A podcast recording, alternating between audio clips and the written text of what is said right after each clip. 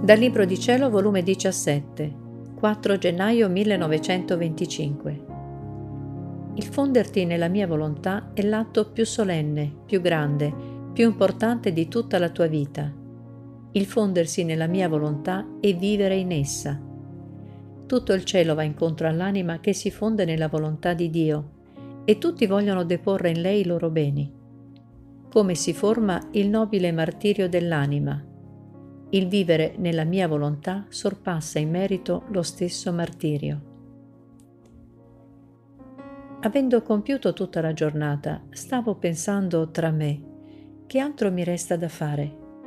E nel mio interno mi son sentita dire, tieni da fare la cosa più importante, il tuo ultimo atto di fonderti nella volontà divina, onde io mi sono messa, secondo il mio solito, a fondere tutto il mio povero essere nella volontà suprema.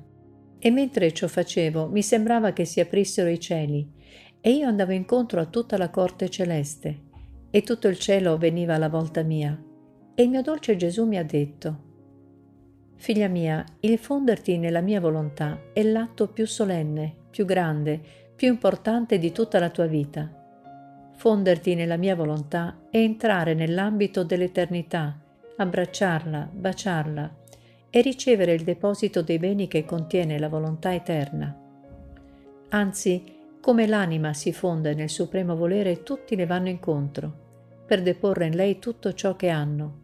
Gli angeli, i santi, la stessa divinità, tutti depongono, sapendo che depongono in quella stessa volontà in cui tutto è al sicuro. Anzi, l'anima, con ricevere questi beni, coi suoi atti nella volontà divina li moltiplica e ridona a tutto il cielo doppia gloria ed onore. Sicché col fonderti nella mia volontà metti in moto cielo e terra, e una nuova festa tutto l'empireo. E siccome il fondersi nella mia volontà è amare e dare per tutti e per ciascuno, senza escludere nessuno, la mia bontà per non farmi vincere in amore dalla creatura, Depongo in lei i beni di tutti e tutti i beni possibili che in me contengo. Né può mancare lo spazio dove deporre tutti i beni, perché la mia volontà è immensa e si presta a ricevere tutto. Se tu sapessi che fai e che succede col fonderti nella mia volontà, ne spasimeresti di desiderio di fonderti continuamente. Onde dopo stavo pensando se dovevo o non dovevo scrivere ciò che sta scritto qui sopra ma io non lo vedevo necessario, né una cosa importante, molto più che l'ubbidienza non mi aveva dato nessun comando di farlo. E il mio dolce Gesù, muovendosi nel mio interno, mi ha detto, Figlia mia, come non è importante il far conoscere che il fondersi nella mia volontà è vivere in essa. L'anima riceve come in deposito tutti i miei beni divini ed eterni. Gli stessi santi fanno a gara per deporre i loro meriti nell'anima fusa nella mia volontà, perché sentono in lei la gloria, la potenza della mia volontà e si sentono glorificati in modo divino dalla piccolezza della creatura. Senti, figlia mia, il vivere nella mia volontà sorpassa in merito lo stesso martirio.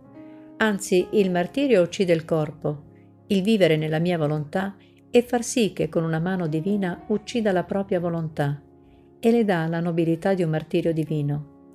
E ogni qualvolta l'anima si decide a vivere nella mia volontà, il mio volere prepara il colpo per uccidere la volontà umana e vi forma il nobile martirio dell'anima, perché volontà umana e volontà divina non fanno lega insieme. Una deve cedere il posto all'altra e la volontà umana deve contentarsi con il rimanere estinta sotto la potenza della volontà divina. Sicché ogni qualvolta ti disponi a vivere nel mio volere, ti disponi a subire il martirio della tua volontà.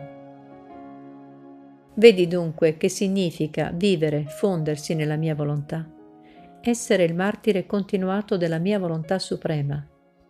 E a te ti pare poco e cosa da nulla.